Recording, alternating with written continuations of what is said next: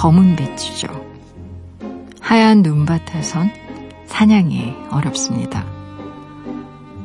숲을 벗어나는 순간 모든 동물의 주목을 받으니까요. 반달곰은 숲의 나무 뒤에 숨어 사냥감을 주시합니다. 그리곤 몸을 굴려 자신을 눈덩이로 만들죠. 모두가 어리둥절하는 사이 빠르게 목표물을 낚아챕니다. 그렇게 긴 겨울을 살아남는 거죠.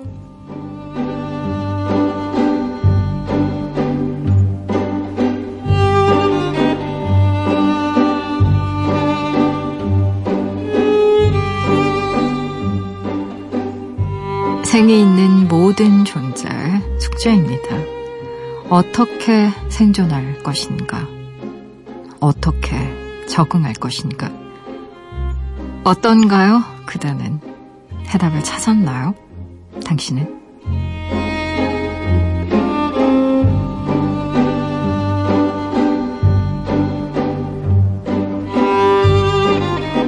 (7월 5일) 당신만을 위하는 시간 여기는 라디오 디톡스 배경옥입니다.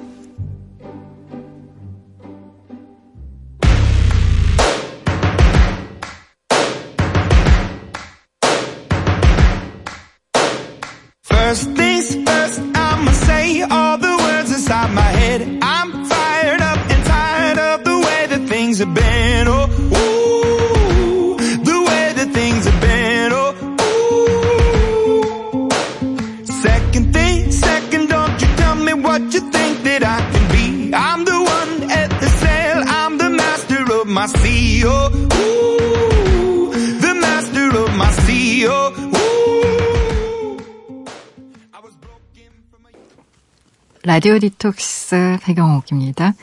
오늘 첫 곡으로요. Imagine Dragons의 Believer 같이 들으셨어요. 지난밤 그리고 어제 하루 다들 잘 보내셨어요. 저는 라디오 디톡스의 DJ 소설가 배경옥입니다. 아 정말 처절하네요. 히말라야 산맥의 반달곰. 이 아이가 검은색이어서 자신의 몸 색깔을 위장하기 위해서 뒹군다. 순식간에 몸을 굴려서 본인을 눈덩이로 만들어서 어리둥절해 하는 사이에 사냥감을 낚아채는 모습은 상상만 해도 아, 너무 처절한데 약간 웃기기도 하고 되게 속상하기도 하지만 사는 게 그런 거지 싶은 여러분들 왜 가끔 동물의 왕국 같은 다큐멘터리 보거나 아니면 심지어 동물원에 가도 그런데요. 코끼리나 기린처럼 덩치가 정말 큰 동물들 보시면요. 정말 공통점이 있습니다. 계속 먹어요. 쉬지 않고 먹어요. 정말 어마어마하게 먹습니다. 그 몸을 유지하기 위해서 또 이들이 육식 동물이 아니잖아요. 그러니까 정말 음, 풀을 먹기 시작하잖아요. 뭐 나뭇잎도 먹고 하면 정말 나무가 순식간에 헐버져집니다. 정말 쑥 핥아가지고 그냥 어마어마하게 먹고요. 약간 밤이라 그렇게 어마어마하게 또 쌉니다. 이게 먹고 사는 문제가 이렇게 간단하지가 않다는 거예요. 쉬지 않고 먹어야 되고 쉬지 않고 싸야 되고 동물들 중에는 본인의 보호색을 가지고 있는 동물들이 많죠. 약한 존재인 경우에. 그리고 또 자신의 꼬리를 정말 확 자르고 도망가는 그런 도마뱀 같은 종류도 있고요. 뭐 인간의 세계를 동물의 세계를 비유하는 게 그렇게 적절한 것 같지는 않지만 뭐 한때는 그렇게 비유하시는 분들도 많이 계시긴 했죠. 우리는 이 조직이라는 사회라는 것에 적응하고 생존을 하기 위해서 표정 감추는 법을 배우죠. 아, 정말 화가 나고 정말 억울해도 웃으면서 괜찮아요. 라고 얘기를 하고, 어, 현대인의 가장 큰 문제 중에 하나가 저는 개인적으로 감정 공포증이라고 생각하는데, 어, 너무나 이해가 갑니다. 감정을 느끼면 어떻게 회사에 다녀요? 모든 사람이 자신의 슬픔을 그대로 받아들이면 술 마시고 일하고 친구 만나면서 계속 회피하고 그리고 그것으로부터 도망가려고 하는 것도 이해가 안 가는 게 아니에요. 그걸 하나하나 받아들이고 온전하게 느끼면 어떻게 기획서 쓰고 어떻게 아침에 6시에 일어나서 회사 버스 타고 어떻게 출근해서 회의해요. 맨정신으로. 어, 애인과 헤어졌는데 혹은 남편과 그렇게 심하게 싸웠는데 혹은 내 아이가 그렇게 아픈데 그 모든 감정을 다 느끼면서 어떻게 회사 생활하느냐고요. 그렇죠? 아, 적응하고 생존하는 문제는 진짜 엄숙한 일인 것 같습니다. 밥의 문제라는 건요, 그렇게 간단한 문제가 아닌 것 같아요. 아, 이 눈덩이로 자신의 온몸을 만드는 히말라야 산맥의 반달곰을 떠올리면서 좀 약간 경건한 마음을, 음, 가져보기로 했어요. 밥이라는 건 참 무서운 것이다, 이런. 라디오 디톡스 배경옥입니다. 이 시간에 듣고 싶은 노래도 좋고요. 나누고 싶은 이야기도 좋아요. 지금 여기로 말 걸어 주시겠어요? 짧은 건 50원, 긴 문자와 사진 첨부 문자는요. 100원이 추가되는 샵 8001번이고요. 무료인 미니, 미니 어플로도 참여 가능합니다. 다시 듣기와 팟캐스트로도요. 언제든지 함께 하실 수 있어요. 내가 내 곁에 있을게 언제나 넌 혼자가 아니란 걸 내가 알 수 있게 여기 이곳에 있을게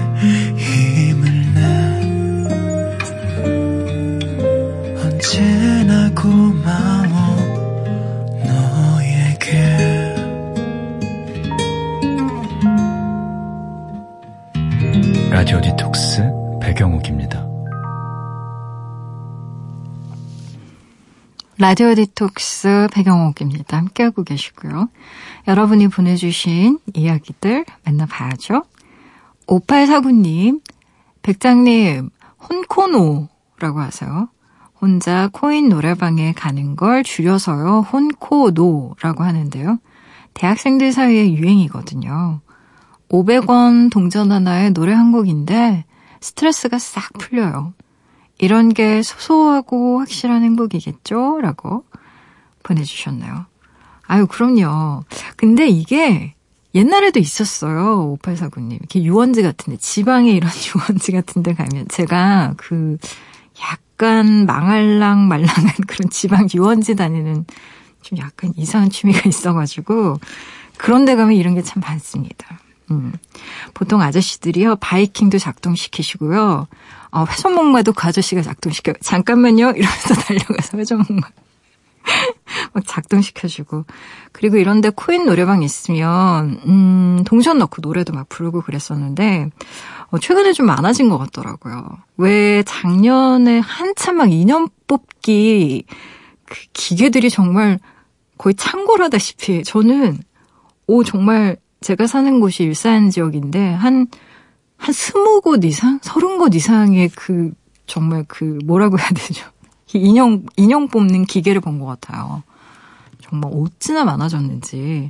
근데, 어, 올해쯤 지나고 나니까 한두 개씩 없어지더니 이제 슬슬 없어지고 있습니다. 정말. 유행이라는 게 있는 것 같아요. 특히, 우리나라가 좀 그런 게 약간 심하긴 하죠. 뭐가 좀 유행하면 한참 대왕 카스테라라고 막 카스테라 집 한참 있다가 그게 또 없어지고 또 한참 또 핫도그 가게가 막 창궐하다가 또 없어지고 최근에 또 뭐가 있죠?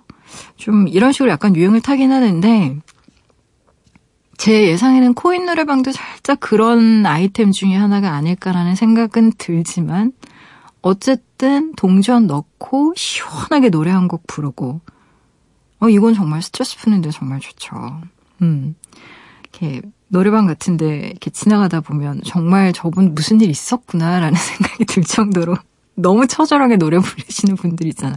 하, 직장에서 정말 안 좋은 일이 있었나 보다라거나 어 혹은 아, 애인이랑 헤어졌나 봐 이런 생각이 드는. 왜냐면 제가 다니는 발레 클래스 바로 옆이 노래방이에요. 그래서 그 노래방에서 그 쩌렁쩌렁한 소리가 한쪽에서는 막 우아한 피아노 소리가 막 들리는데 한쪽에서는 막 그 왜 직장인 분들의 그 처절한 목소리 있잖아요. 막 이런 게 막 들리고. 되게 비현실적이고 초현실적이라서 되게 좋은데 저는 좋아합니다. 어, 노래 많이 부르세요. 500원이니까 뭐 한 두세 곡 뭐 서너 곡 이렇게 불러도 크게 부담 안 되고 뭐 정말 편의점에서 딱 샌드위치 하나 정도 먹는 가격인 거잖아요. 그러니까 뭐 작은 돈으로 소소하게 스트레스 해소도 하고 좋죠. 뭐. 저도 한번 가봐야겠어요. 김슬기님, 일을 하다 보면 자잘하게 실수할 때가 있는데요. 그럴 때마다 팀장님이 척척 해결해 주셔서 얼마나 든든한지 몰라요. 거래처하고 문제가 생겨도 늘 당황하지 말라고 얘기해 주세요. 나한테 바로 넘겨. 에이, 니들은 그런 거 신경 쓰지 마. 일이 아무리 힘들어도 팀장님이 계시는 한 계속 다니려고요.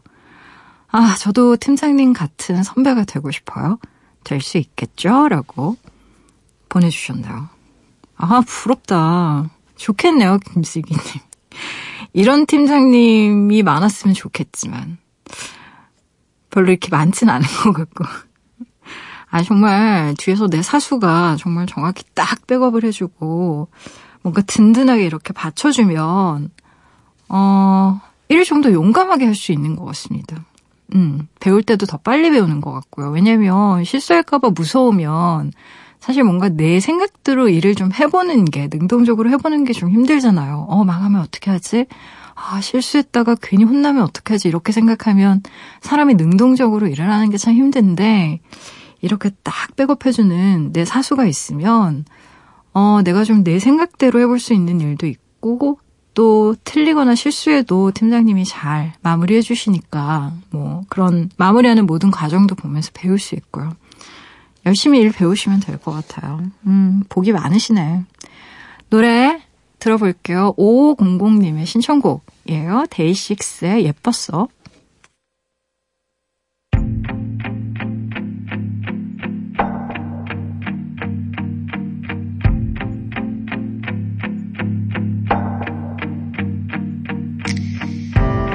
지금 이 말이 우리가 다시 시작하자는 건 아냐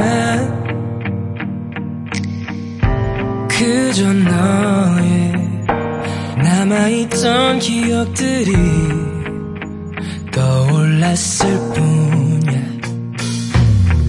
정말 하루도 빠짐없이. 데이식스의 예뻤어 듣고 오셨습니다. 라디오 디톡스 배경옥입니다. 함께하고 계세요. 무조건 익명으로 소개되는 코너죠. 긴 사연의 긴 대화로 우리끼리 깊은 이야기를 나눠보는 시간 딥톡스.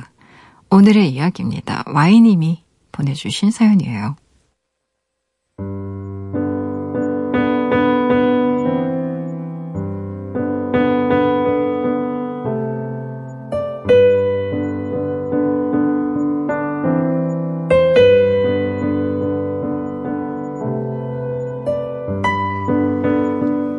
저에게는 어설픈 취미가 하나 있습니다.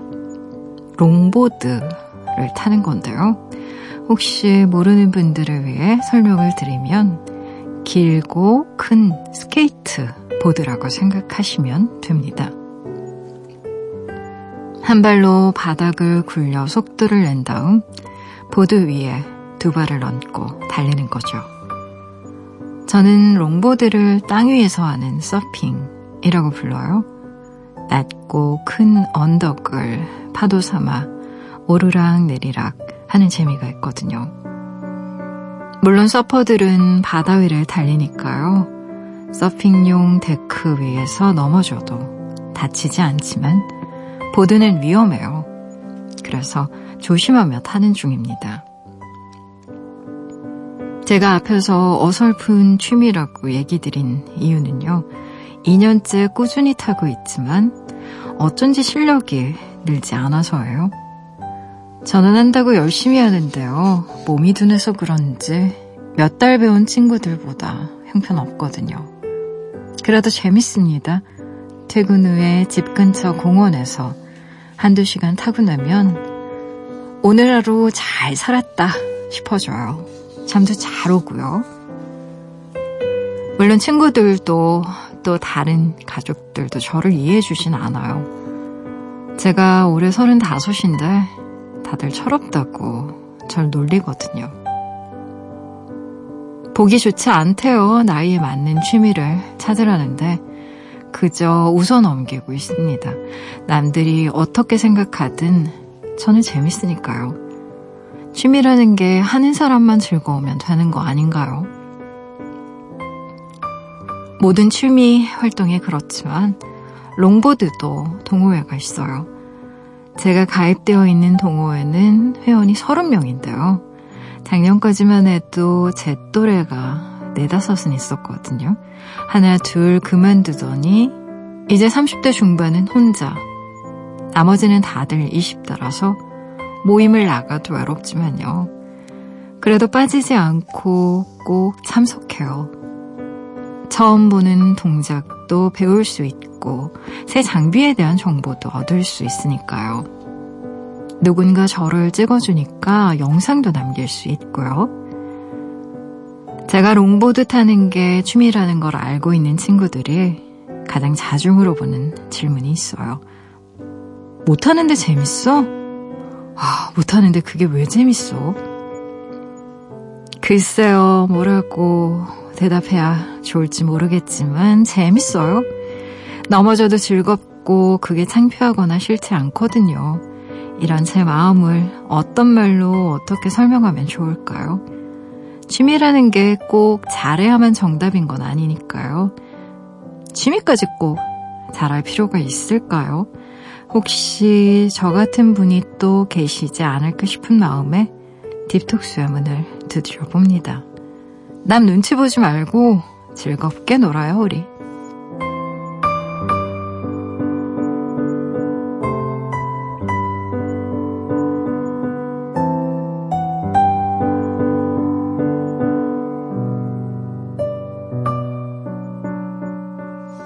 서른다섯에 롱보드에 푹 빠진 분의 사연이에요. 음, 2년째 퇴근 후에 한두 시간씩 보드 탄다고 하셨는데, 친구들 잘 이해 못 한다고, 나이에 맞는 취미 활동하라고, 뭐, 이렇게 얘기 한다고, 조언하는 사람도 있고, 못하는데 그게 재밌어? 막 이렇게 물어보는 친구도 있고. 아, 이 사연 읽으면서요, 마흔에 발레 시작한 저를 보는 기분이 드는데요. 저도 비슷한 질문 많이 받았습니다. 아니 발레단 입단할 것도 아닌데 뭘 그렇게까지 이런 아예 4년 넘게 발레 쓰면 막 공연해야 되는 거 아니야? 막 이런 이런 얘기 들으면 그냥 웃어요 저는. 아유 뭐. 이러면서 그냥 웃거든요.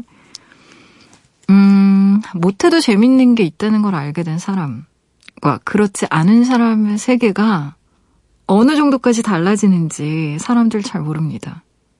잘하진 못하지만 정말 순수하게 재미가 있어서 최선을 다해서 노력해본 사람만이 느끼는 정말 오묘한, 오묘하게 아름답고 성취감이 있는 세계가 있어요. 제가 바로 그런 마음에 대해서 쓴 컬럼이 있어서 읽어드리려고 하는데요. 보도 엄청 못한다고 쓰셨잖아요. 저도 발레 못합니다. 진짜로. 그래서 이 컬럼의 제목이요. 아름다움이 나를 멸시한다예요. 컬럼 제목도. 발레를 배우면 분명히 알게 되는 게 있다. 아름다우면 고통이 따른다는 것. 우리는 보통 turn in이 된 채로 일상생활을 한다. 하지만 발레는 팔과 엉덩이, 허벅지를 turn out 시켜서 춤을 춰야 하는 그런 세계를 보여준다. 쓰지 않아서 굳어진 근육을 발레 동작에 맞추려면 근육과 고관절을 최대한 늘리기 위해 스트레칭이 필요하다. 나는 발레를 시작한 후에 8개월 동안 극심한 근육통에 시달렸다. 골반이 열리는데 1년 넘게 걸렸고 고관절을 유연하게 만들어서 기본적인 스트레칭을 완성하는데 2년 넘게 걸렸다. 그런데도 매일 발레 선생님에게 잘못된 동작에 대한 지적을 받는다. 내 점프와 턴이 완벽해지는 시기는 아마도 영원히 오지 않을 것이다. 긴장이 풀리면 연습을 하다가도 부상을 당한다. 이쯤 되면 스스로 묻게 된다. 너는 왜 발레를 하는가? 어째서 그것을 멈추지 못하는가? 여기 내가 좋아하는 아름다운 이야기가 하나 있다. 소설가 준파 라이리는 어느 날 이탈리아어로 소설을 쓰기로 결심한다. 어째서 부모님의 언어인 인도 벵고어도 모국어이며 자신을 작가로 크게 성장시킨 영어도 아닌 이탈리아어였을까? 그녀가 이렇게 말한다. 난 이탈리아어로 나 자신을 표현할 단어를 많이 알지 못한다. 일종의 결핍 상태라고 생각한다. 하지만 동시에 난 자유롭고 가벼운 느낌이다. 내가 글을 쓰는 이유를 다시금 깨달았다. 필요에 의해서 글을 쓰지만 기쁨을 느끼는 것이다. 나는 어려서부터 느꼈던 기쁨을 다시금 맛보았다. 누구도 읽지 않을 노트에 단어를 적어 넣는 기쁜 말이다. 줌파라이리의 이탈리아어가 내겐 발레였다. 온 세상에 자기개발적이며 실용적인 것을 찾아 헤맬 때 나는 이토록 무용한 세계가 주는 아름다움을 발견했다.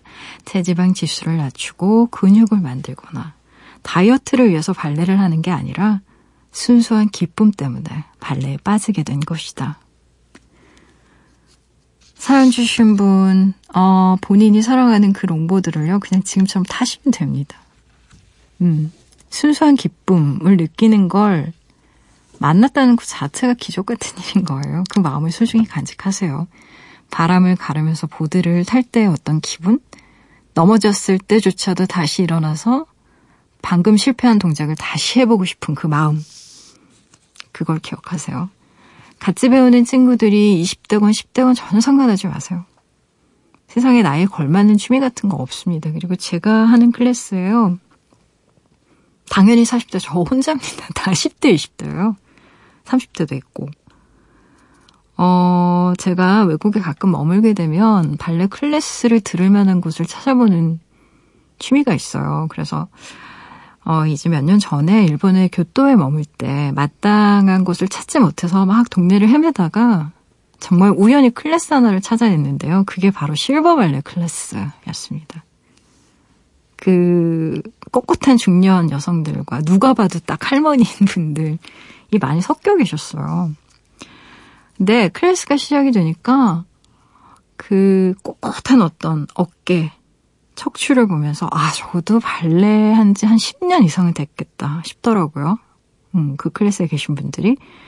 물론 발레 오래 한 전공생들처럼 뭐 아라베스크라던가 턴이 깊고 높고 하진 않아요. 그렇지만 동작 하나하나에 이렇게 마음을 실는 모습이 진심으로 아름답다고 생각했습니다. 저는. 그러니까 선생님이 지적을 많이 하세요. 그래도 뭐 하하호 막 굉장히 즐거우세요. 그분들. 아 그때 그 실버 클래스에 이렇게 어쩌다가 같이 참석하게 되면서 제가 느낀 게 너무 많았습니다. 저는요 정말 너무너무 좋았어요. 그때. 아 나도 저렇게 늙어가야지. 그 오랫동안 발레를 자신의 어떤 하나의 취미 활동으로 진지하게 대해 오면서 수련한 사람들이 가지고 있는 특유의 아우라가 있어요. 저 나이에도 저런 자세를 가지면 저런 품격을 드러낼 수 있는 거구나. 전 감동받았습니다. 아니, 그렇잖아요. 60대 웬 타이즈? 레오타드라고요? 그게 뭐 말이 레오타드지 그냥 수영복 같은 거거든요. 아, 저 나이에 웬 수영복 입고 타이즈 입고 저 뭐 하는 거지라고 생각하면요. 아무것도 못해요. 민망해서. 근데 다른 사람의 시선이 뭐가 그렇게 중요해요. 발레도 그렇고요. 롱보드도 그렇고 나 자신에게 집중하는 그런 운동이고 예술이에요. 제가 사는 곳에 굉장히 커다란 광장이 있어요. 그래서 밤만 되면 롱보드 타는 사람들 정말 많습니다. 제가 지나다니면서 넘어지는 장면을요, 정말 수도 없이 봤어요. 근데 넘어져도 누구도 울거나, 울거나 포기하지 않고요. 벌떡 일어나서 다시 그 동작을 반복 하고 또 반복하는 것도 정말 많이 봤죠. 그래서 기어이 그 동작을 해냈을 때, 아, 정말 박수 쳐주고 싶을 때도 많이 있었어요. 사연 주신 분도 그럴 거라고 생각해요. 제가 보내주신 사진 봤는데요. 진짜 멋져요. 밤의 롱보드. 라는 단편 하나 쓰고 싶을 정도? 포기하지 마시고요. 남에게 피해 입히지 않으면 무슨 상관. 뭘 좋아하든. 누굴 좋아하든 즐겁게 사세요. 그게 가장 가장 좋은 일 같습니다. 아, 노래 들어볼게요. 트릭스의 노래 골라봤어요. 코스믹 댄서. I was dancing when I was twelve. I was dancing when I was twelve. I was dancing when I was out. I was dancing when I was out. I danced myself right out the womb. I danced myself right out the womb. T. Rex의 Cosmic Dancer 듣고 오셨어요. 라디오 디톡스 백영옥입니다. 함께하고 계세요. 포털 사이트에요. 라디오 디톡스 백영옥입니다. 치고 홈페이지에 들어오시면요. 딥톡스 게시판이 있습니다. 언제든 이야기 올려주실 수 있게 게시판이 늘 열려 있으니까요. 편한 시간에 편한 마음으로 글 남겨주세요.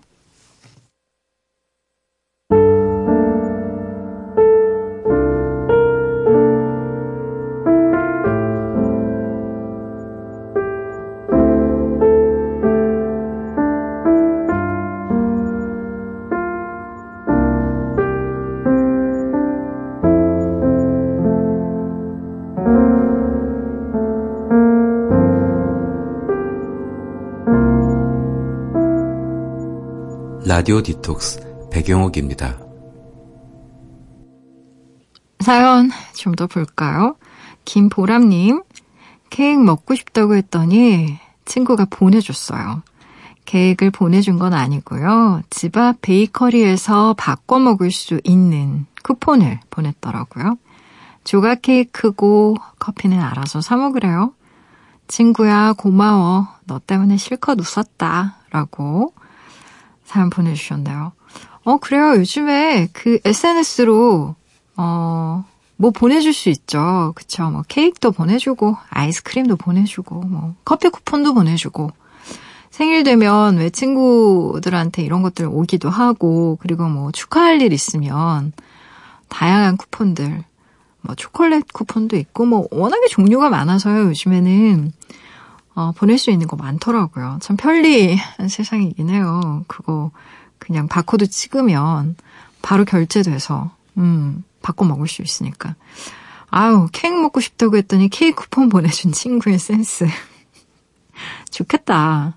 어떤 케이크 드셨나요? 어, 뭐 요즘에 뭐 맛있는 케이크 워낙 많으니까, 어, 각자의 취향에 맞춰서. 또 그렇잖아요. 그, 저희 강혜정 작가 같은 경우에는 초콜릿을 잘 못 먹어요. 초코 케이크 되게 맛있는데. 모르고 보낼 수도 있으니까, 어, 그런 어떤 친구의 취향을 고려해서 본인이 알아서 먹을 수 있는 그런 걸 보내도 되고요. 그냥 상품권 같은 걸로. 왜 어디 어디 뭐 커피점 상품권, 뭐 만 원 상품권, 2만 원 상품권 이런 것도 있고 하니까 어, 보내주면 좋을 것 같아요. 저도 이런 거 받으면 정말 좋더라고요. 기분이. 1131님 가족 사진을 찍었어요. 외가, 친가 전부 모였더니 30명이 훌쩍 넘더라고요. 보통 사진 찍는데 1시간이면 된다는데 저희는 3시간이나 걸렸어요.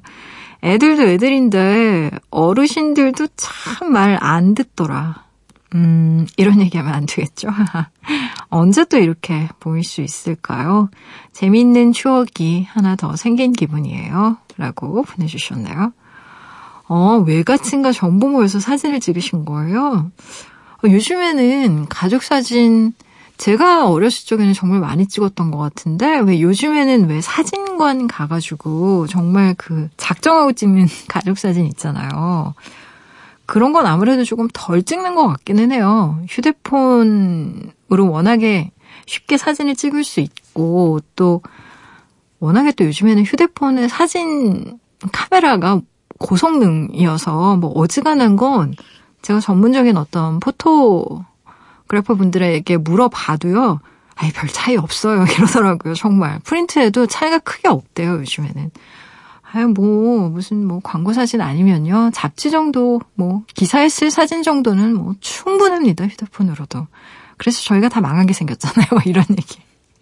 막 자주적으로 막 하는 사진가 분들 많은데, 아, 이렇게 사진관에 모여서 그것도 30명이 넘는 분이 아, 되게 다들 친분이 좋으신가 봐요. 외가와 친가가 함께 모여서 사진 찍었다고 했는데, 아, 어르신들 뭐, 웃으세요, 아버님에도 이렇게 표정이 잘 안 펴지시고, 이렇게 미간이 막 이렇게 막, 왜 그 어른들 자 smile 하면 갑자기 얼굴 딱 굳어지시는 분들 있잖아요. 이게 좀 어색해가지고.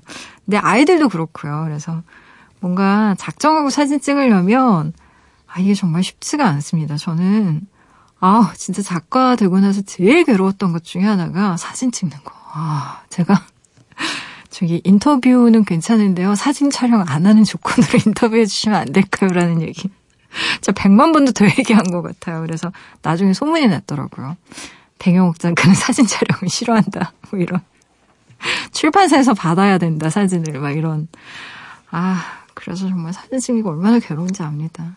근데 즐거운 추억이었다고 하시니까, 음, 재밌었나 봐요. 그래요. 이렇게 추억이 또 하나, 둘 쌓여 가는 거겠죠. 또 할머니, 할아버지는 연세 많으실 테니까, 나중에 사진 보면 아마 이날 생각나서 막 웃음도 나고 그럴 거예요. 좋으셨겠네요.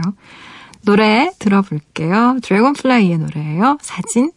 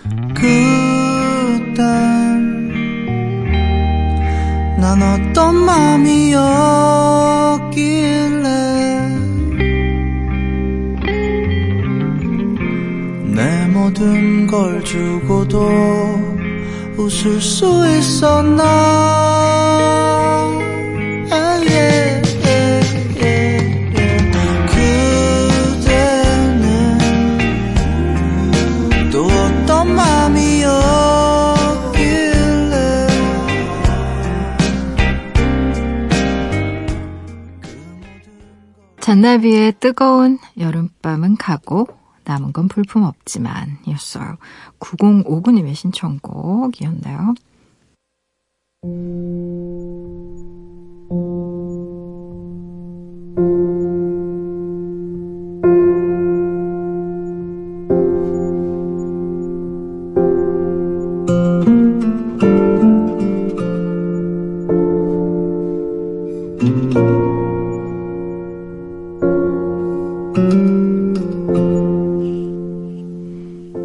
지금 이 시간 오늘을 살고 있는 그대를 위해 밑줄을 그었어요. 밑줄 사용법.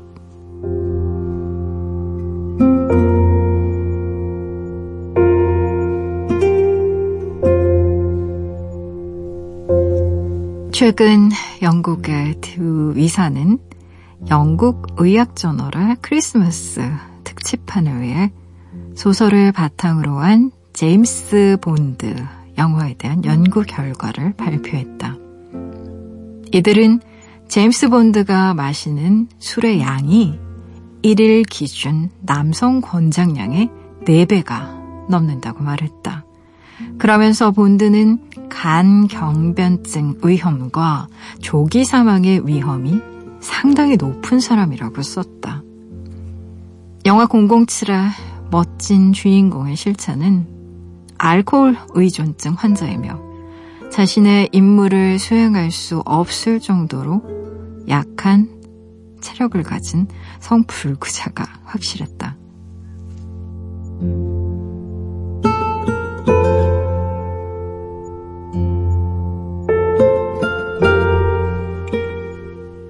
맥주의 사용법 오늘은 다니엘 슈라이버의 책 어느 애주가의 고백 안에서 밑줄을 그었어요. 알코올 의존증 하면 어떤 모습이 먼저 떠오르세요? 우리는 매일 술에 취해 있거나 손을 떨거나 난동을 부리는 그런 모습을 생각하죠. 대부분 주변 사람과는 동떨어진 알코올 중독의 이미지를 가지고 있으니까요. 조지 베일런트 박사는 행복에 관한 한 정말 기념비적인 연구를 시도했습니다. 그란트 연구라 붙여진 이 연구는요, 1939년에서 1942년 하버드 대학교 2학년에 재학 중이던 남학생 268명을 대상으로 무려 75년의 생애를 추적한 연구거든요. 이 연구는 인간이란 어떤 존재이고 어떻게 살아야 행복할 수 있는지에 대한 많은 지혜를 우리에게 주었죠. 행복과 관련해 가장 나쁜 사인 중 하나가 알코올 의존증이라는 것도 이 연구의 주요 결과 중 하나입니다. 박사는 지난 50년간 문제가 있는 상습 음주자들부터요, 정상적으로 보이는 사교형 음주자들까지 폭넓게 연구했습니다. 결론적으로 술을 줄이는 식으로 알코올 문제를 해결하려 했던 사람 중에 10년이 지나서까지 성공한 사람은 단 한 명도 없었어요. 잠깐의 절주는 통제 능력을 보여주는 신호가 아니라요. 오히려 통제력이 상실되는 신호입니다. 적은 양이라도 술을 규칙적으로 마시면요. 두뇌 속 세포의 생화학적 구조가 지속적으로 변화하니까요. 우리가 자전거 타는 법을 한번 배우면 잊어버리지 않는 것처럼 술 마시는 습관도 결코 잊혀지지 않습니다. 그러니까 두뇌가 규칙적인 음주 습관에 길들여지고 있다면 술을 줄이기 위해 반드시 의식적으로 노력해야 합니다. 자신을 스스로 알코올 의존증 환자라고 생각하는 사람이 없다는 건 이 질병의 가장 특징적인 면 중 하나예요. 의존증이란 애초에 자신이 그런 질병을 가지고 있지 않다고 항변하는 질병이니까요. 의존증은 자기 기만을 뿌리로 둡니다. 저자가 말하죠. 이 자기 기만은 거대한 속임수라고요. 자신의 마음에 들지 않는 특정 부분을 부정하고 해결할 수 없을 것 같은 문제에 대해 눈을 감는다고 강조합니다. 자기의 기만은 망가진 작은 세계를 창조해내죠. 담배나 헤로인 같은 종류의 중독과 달리요, 술은 중독 증세가 곧바로 드러나진 않습니다.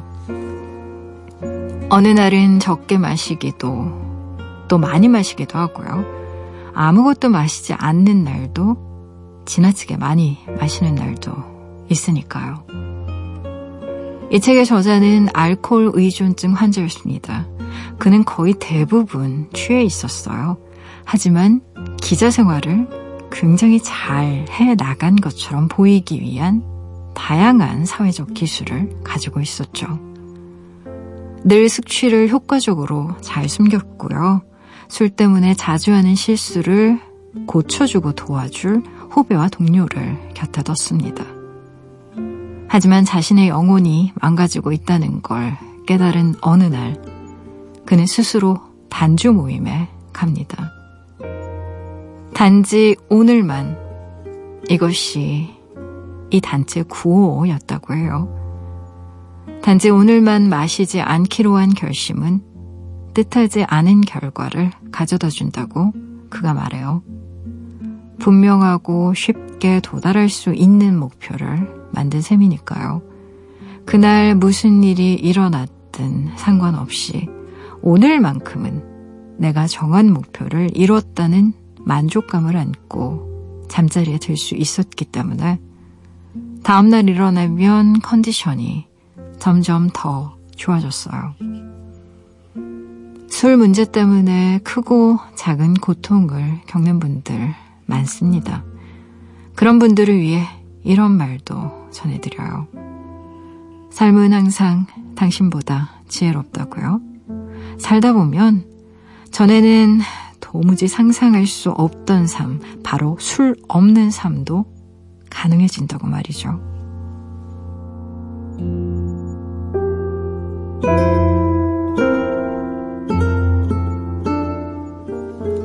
오늘 끝곡으로요. 카밀라 까베유의 Never Be The Same 같이 들으시고요. 지금까지 라디오 디톡스 배경옥이었습니다.